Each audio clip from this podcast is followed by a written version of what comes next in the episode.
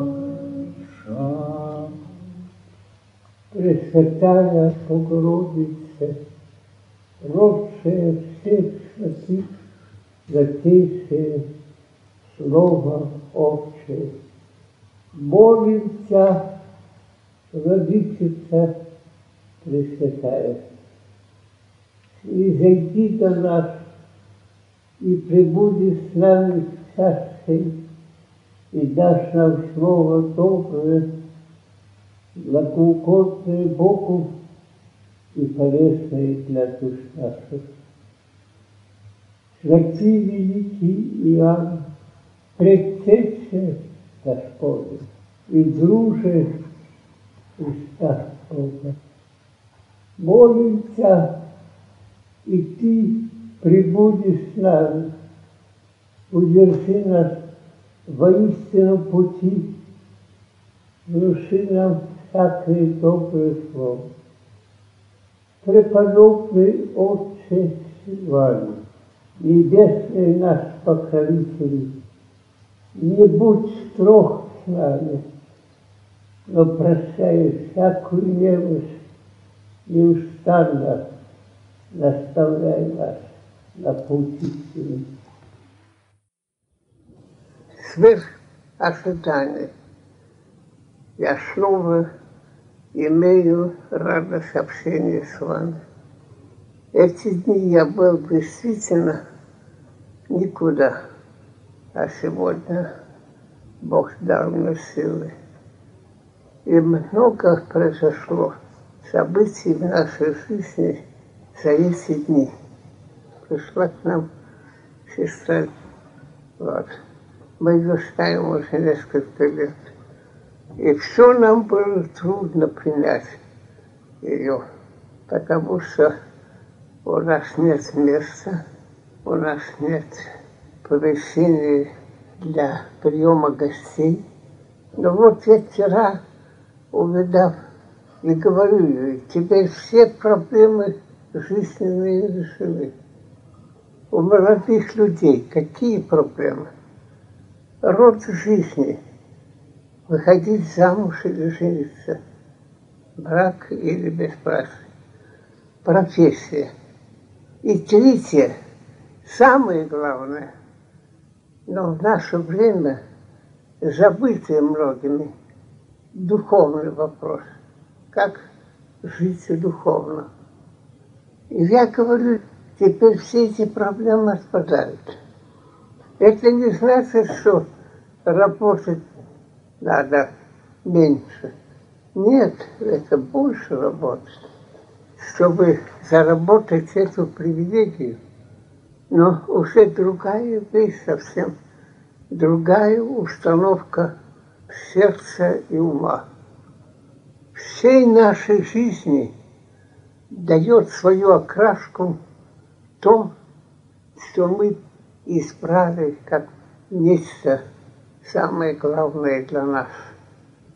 Если человек коммерсант, банкир или фабрикант, все, что он не делает, он все время фабрикант, бизнесмен. Есть люди ученые, артисты. Все, что они не делают, все это наука, искусство. Так и здесь, если мы отказались от всего прошлого и сделали главным предметом нашим Бога и жизнь с Ним, то всякое дело, которое мы делаем, входит уже в божественную литургию. Литургия как центр нашей жизни. И все, что мы делаем, готовим на кухне, режем траву, печатаем книги, делаем иконы, принимаем гостей. Все это входит в нашу литургию. И ничего другого у нас нет. Вопрос избрания жизни, конечно, один из самых великих вопросов. Как мы себя определим в жизни? Какую цель мы себе поставим перед собой? Это зависит от нашего самосознания.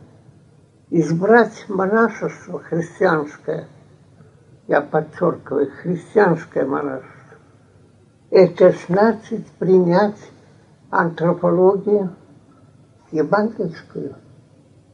Кто бы ни был из нас, стоит вопрос, конечно, где границы человеческой возможности.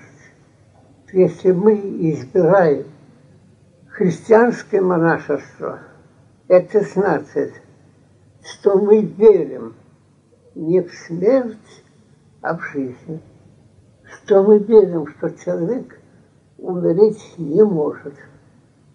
И в этом смысле мы можем говорить, что монашество, подлинное монашество, конечно, есть наивысшая форма жизни. Это совсем не значит, что какой-то спектакль величий. Нет, все очень просто и смиренно – но если говорить о значении школы, то цель того иного учебного или научного учреждения в некоторых местах маленькая, просто научить читать и писать, в других среднее образование, в третьих высшее, и, наконец, высшая академическая наука. Так и здесь. Это зависит от того, на каком уровне мы построим нашу жизнь. Вы все, мои братья и сестры, вы знаете одного некоего, который страдал прогрессивным параличом. У него есть жена, двое дочерей и мать жены. Он был неизлечимо больной. Пришел сюда, и мы молились над ним – мы прочитали молитвы этому человеку, который сидел в кресле, конечно. И после молитвы я ему говорю, мы не чудотворцы, мы простые грешные люди. Но мы молились Богу все-таки о Его милосердии к вам.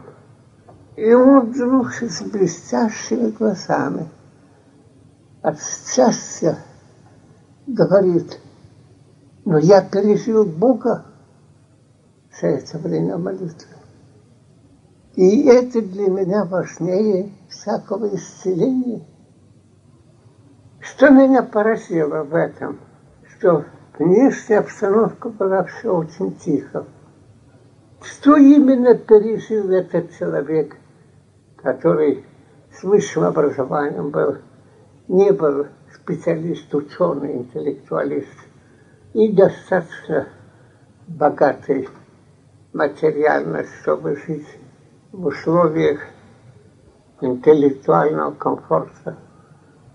То есть, иными словами, как огромное большинство образованных людей, Он был безразличным к вере, к церкви.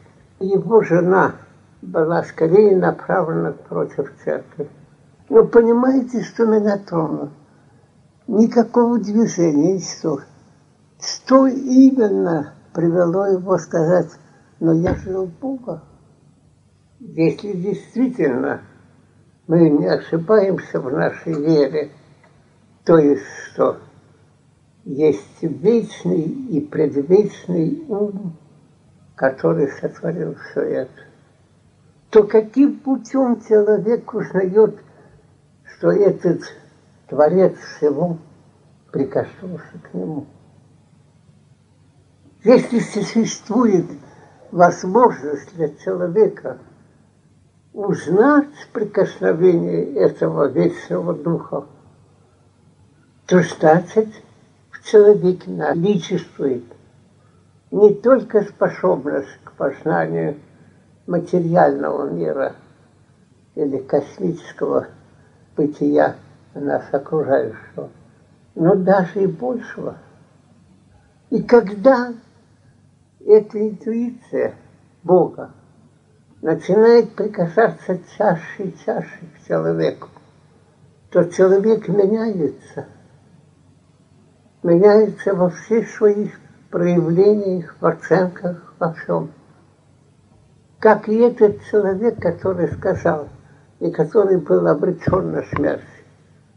Он после этой молитвы шел на смерть спокойно и с радостью. Не знаю почему, но вся семья после этой молитвы, когда он пережил Бога, переменила свою жизнь. Каждый строит свою жизнь по тому видению, которое ему дано.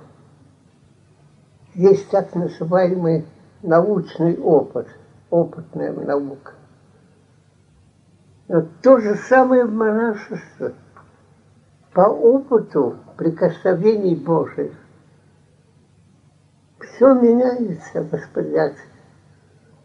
И то, что раньше привлекало, то, что раньше было великим в нашем сознании, вдруг становится как житейская потребность, больше ничего.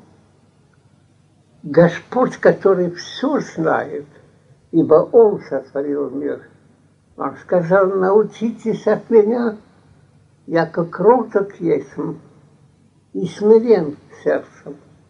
Никакая логика человеческая, никакая философия, никакая наука не может нам доказать ни того, что есть Бог, ни того, что Его нет. И это проблема – действительно человек живет ли после того, как он покидает мертвое тело или нет. Человек, который никогда не испытал Бога, может обладать большими познаниями земной науки. И когда он увидит верующего человека, говорит, он сумасшедший.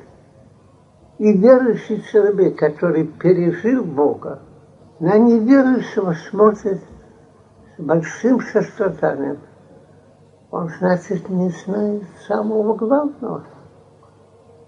Но я знаю, что вы теперь тропе читаете Симеонова богослова.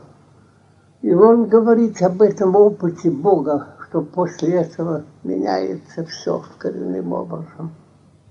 И уже нельзя объяснить, но жизнь переменилась и логика, обычная логика, аристотелевская логика, уже оставляются, потому что люди переходят в сферу иных измерений. И значит, чему все сводится, монашество? К тому, чтобы так организовать свою жизнь, чтобы все обстоятельства – всякая работа и так далее не мешало помнить Бога. Но где Он Бог? Какой Бог? Вот для нас это особое благословение, что Он явился среди нас и жил с нами. И он есть основа для наших решений. Решение о том, есть ли Бог или нет, и какой Бог, это Христос. И мы называемся христианами, потому что следуем Ему.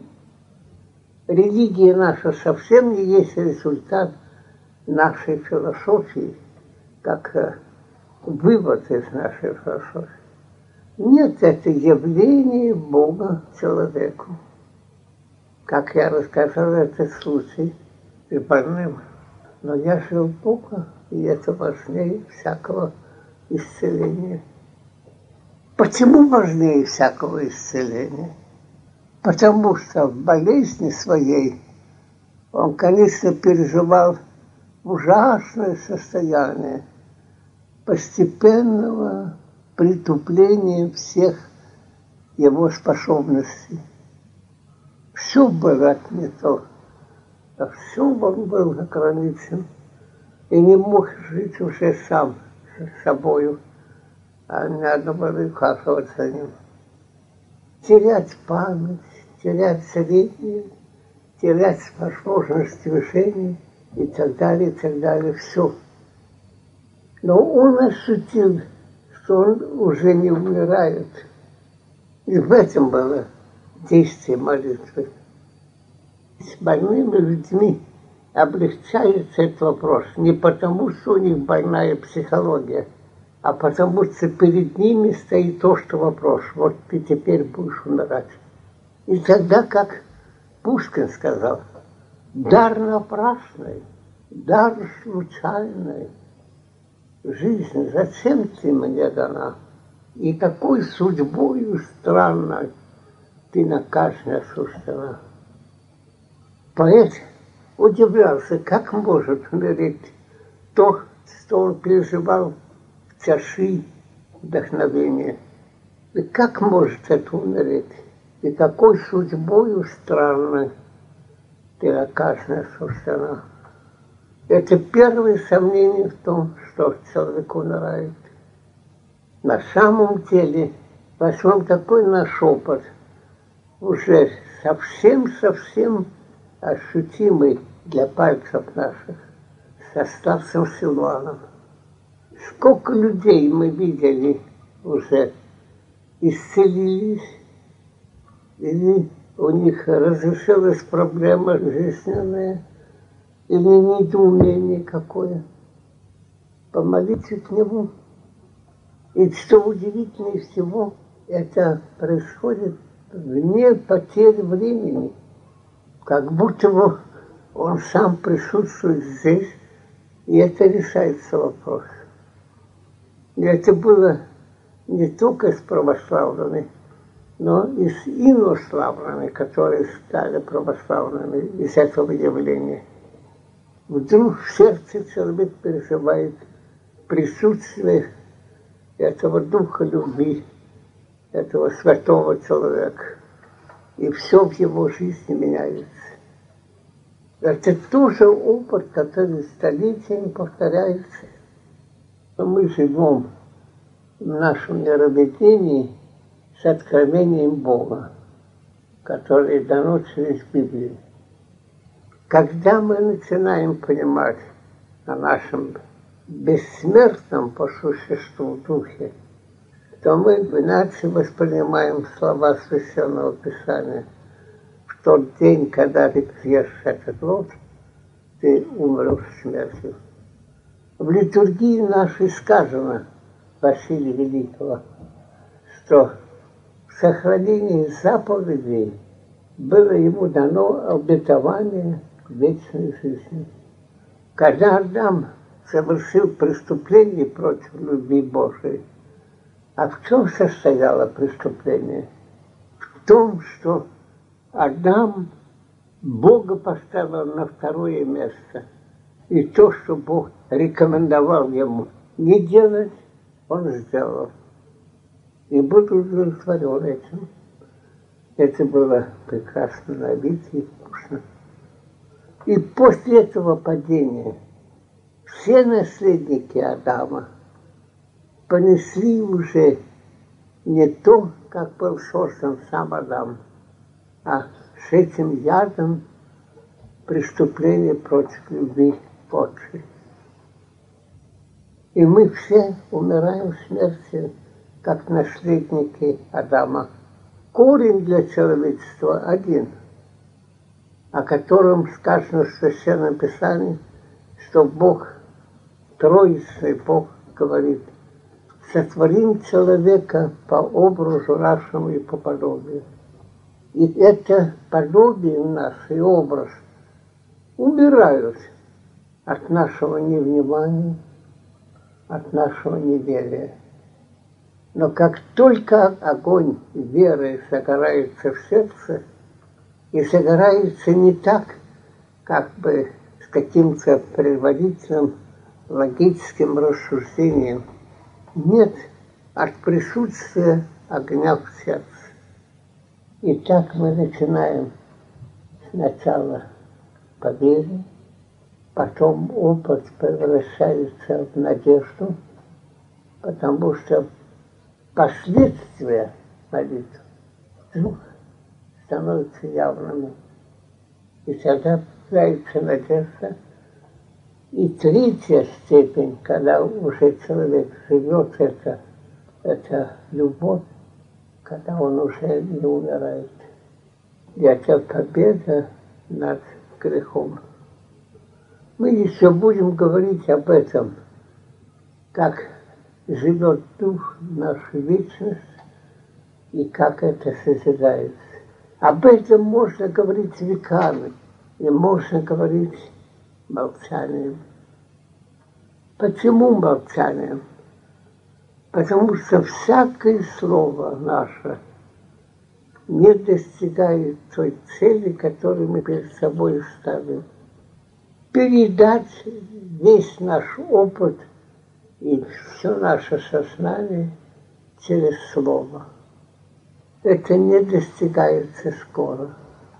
Но божественная жизнь невозможна, если человек построен как компьютер, то есть, иначе говоря, детерминированный. Отличие нашего компьютера, что мы не детерминированы. И эту свободу дает нам опыт Бога пережить потом. Люди рождаются для вечности – сохраняя всю свою человечность и сознание своей личности, а не как результат какого-то процесса уже другим лицом построенного, как это с компьютером. Какую конструкцию даст ему строитель, так он работает. Но с человеком не так у человека свой разум и свои импульсы. Он может отказаться, капризничать, а может согласиться и жить по любви. Я рассказал вам о том, что сейчас переживает наш монастырь, очень важный период. Ассимилировать этих людей, которые придут вы знаете, что мне приходит в голову? Я видел, как отец употребляет особый трюк с пчелами. Когда он хочет соединить два разных улья, то там будет война между пчелами. Чтобы отвратить эту войну, он пускает какой-то дым. Пускает этот дым, они все пахнут одинаково. И начинают жить вместе. Так что, когда приходят новые братья или новые сестры, то мы тогда вспоминаем этот метод отца, чтобы было согласие в основной идее. У нас трюк весь сами. Это приятно для посетителей, что они входят в нашу жизнь внутрь. И это привилегия. Но привилегия, которую мы должны дорого платить, Надо все делать нам самим. И у нас нет помещения гостиниц. Теперь надо все это сделать. И как, как быть с гостями, когда гости приезжают издалека, и каждый хочет, чтобы его путешествие было не зря. Когда приезжают из Канады, из Америки, из Европы, из Греции, из Новой Зеландии, как даже сибиряки приезжают, так раньше все боялись этого имени, Сибирь. Теперь это стало почетным местом. Вы знаете, Сибирь это все равно, что Оксфорд. Мы принимаем действительно свободно. Но потом идем работать. И раньше, когда вы приехали сюда, было много времени на личный контакт. А теперь так много приезжает людей, что уже мы потеряли этот комфорт для личных бесед. И так мы живем, пока все не кусаемся. Господь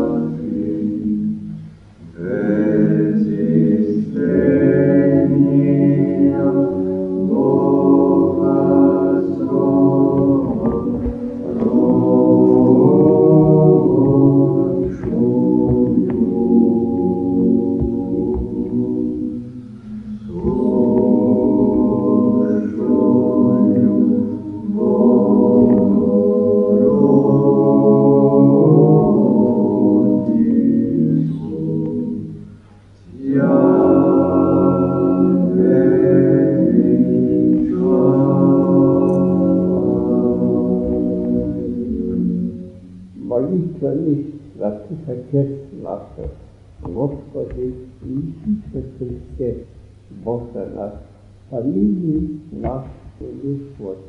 Amen.